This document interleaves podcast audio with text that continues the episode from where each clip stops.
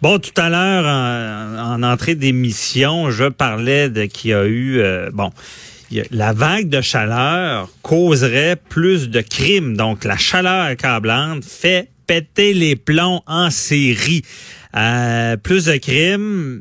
On, est, ben, le journaliste Antoine Lacroix nous a expliqué un peu les faits, l'étude, de tout ça. Mais qui de mieux qu'un psychologue, euh, docteur Pierre Faubert, pour nous expliquer c'est quoi le phénomène dans le fond? Bonjour, euh, docteur Faubert. Faubert oui, bonjour. Oui, bonjour, maître Bernier, oui. Bon, euh, vous avez vu cette nouvelle-là? moi, en tant que juriste, je suis intrigué.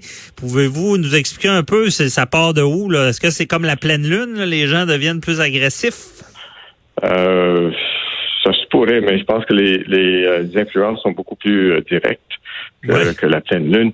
Mais et puis euh, moi, je j'essaierais d'élargir un petit peu la, la, la, réflexion dans le sens où nous sommes nous sommes, nous ne sommes pas le seul pays à avoir des, des chaleurs euh, aussi euh, élevées. Il y a d'autres ben pays où et, et, donc euh, est-ce que ça veut dire que par exemple dans certains pays tropicaux il y aurait plus de, de crimes que dans un pays plus nordique?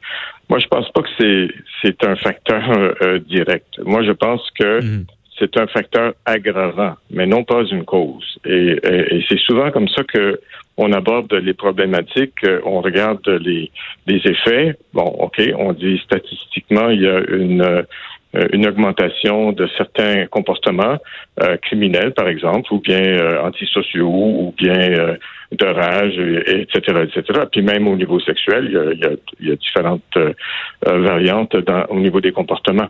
Mais c'est parce mhm. qu'on est on est habitué nous à des euh, des changements assez assez euh, radicaux au niveau de nos températures. On, on, on, est dans le dans le moins 30 en hiver, puis on est dans le plus 30, pas loin du 40, dans l'été.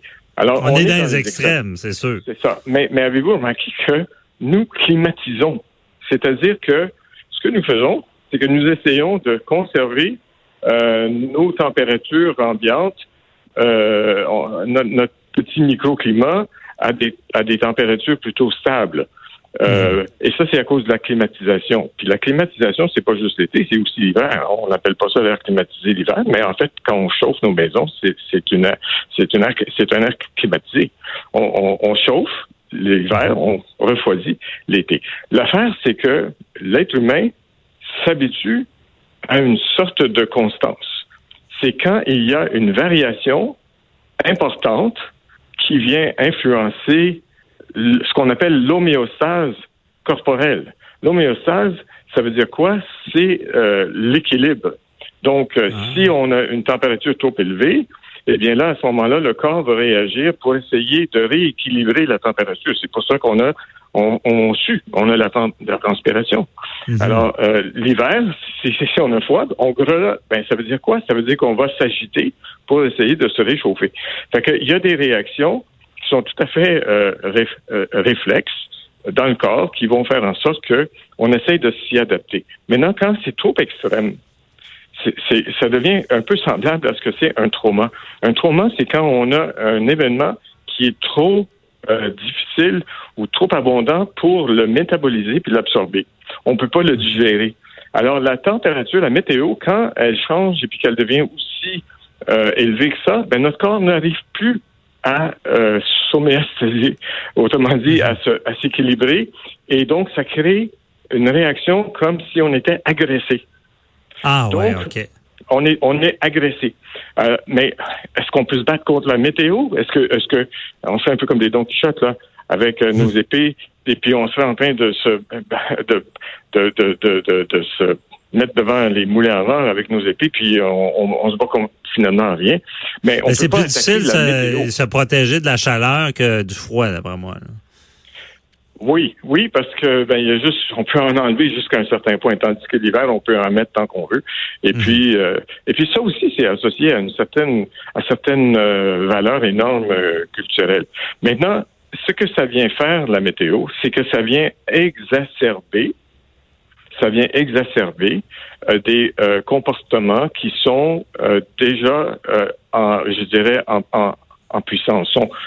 Quelqu'un qui est déjà agressif ben, va l'être plus agressif. Quelqu'un qui, est asocial va être encore plus asocial. Quelqu'un qui a d'autres problèmes euh, psychiques ben, va avoir euh, une augmentation de euh, l'expression de, ces de ces difficultés là. Alors donc ah, c'est quelque chose qui est exacerbé et non pas la cause de. C'est quelque chose qui est déjà là. Dans le fond, la chaleur vient amplifier des comportements qu'on a déjà. Ben oui, ben, comme, comme, comme, comme la chaleur vient amplifier, par exemple, la croissance des bactéries. Euh, hmm. les bactéries sont déjà là, mais euh, quand c'est plus chaud, plus humide, ben, il va y avoir une prolifération de bactéries. Ben, c'est la même chose, nous, hein, au niveau de nos comportements.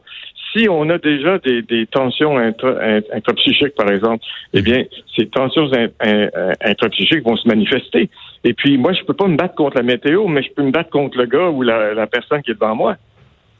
OK, c'est ça. dans le fond, de, de, de prendre la chaleur peut amener une frustration et cette frustration-là, les gens vont la, matérialiser là, en agressant. Oui, on appelle ça, en psychologie, on appelle ça un déplacement. C'est-à-dire que euh, c'est un peu comme si au travail, euh, j'ai un patron qui euh, vraiment est, me harcèle, mm-hmm. mais je peux rien faire. Donc j'arrive à la, à la maison, mais là, je vais m'en prendre aux personnes qui sont plus sont vulnérables. Alors donc, je peux pas m'en prendre à la météo, je peux pas m'en prendre, moi, au soleil, je peux pas m'en prendre à la chaleur et à l'humidité. Je peux rien faire contre ça. Euh, sauf peut-être si j'ai la possibilité de le faire, ben, de me refroidir et puis euh, me réfléchir euh, en me baignant ou whatever. Mais il reste que euh, la plupart des gens, puis surtout les plus pauvres, surtout les gens les plus démunis, surtout les gens qui n'ont pas les moyens et qui sont dans des situations qui sont déjà à limite, qui sont déjà extrêmes, mais là, c'est comme ça fait déborder de gaz.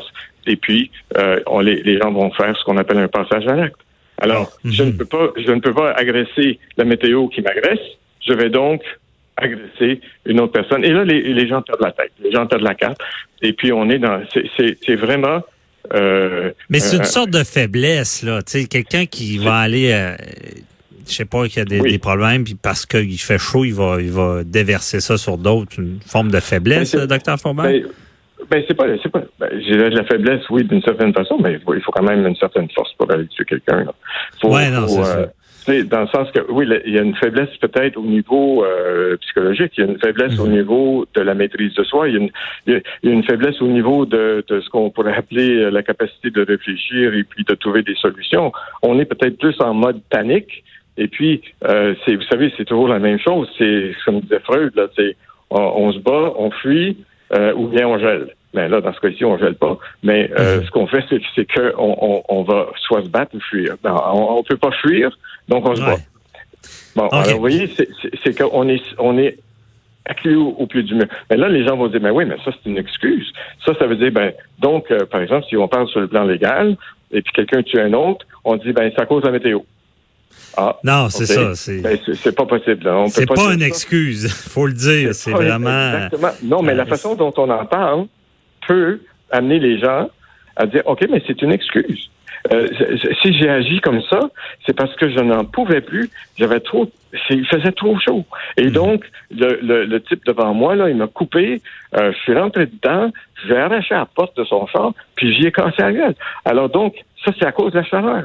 Mais non, c'est pas à cause de la chaleur. C'est parce qu'il y a déjà là une rage, il y a déjà une haine, il y a déjà des problèmes qui sont déjà dans, l'individu. Et là, il trouve l'occasion. Ça devient l'occasion dans laquelle la personne la personne va faire un passage à l'acte et dans sa raison euh, raison qui n'est pas trop euh, rationnelle mhm. euh, va, va, va avoir une réaction qui va dire ben finalement ok s'il n'y avait pas eu cette chaleur-là, j'aurais jamais fait ça. Ouais. en tout cas, ben, docteur Faubert, c'est sûr que c'est pas une défense, comme vous le dites bien. Euh, je vous, vous le certifie. Ce n'est pas une défense parce qu'il fait chaud. On peut pas faire plus d'actes criminels. Merci beaucoup, euh, docteur Pierre Faubert. Nous avons éclairé. Euh, je pense qu'on comprend mieux cet impact de la chaleur. Merci. on se reparlera pour un autre dossier. Bonne journée. Bye bye. Au revoir. Restez là, Jean-François Brochu. On parle du cas savourant, encore une fois, et l'enquête du BST.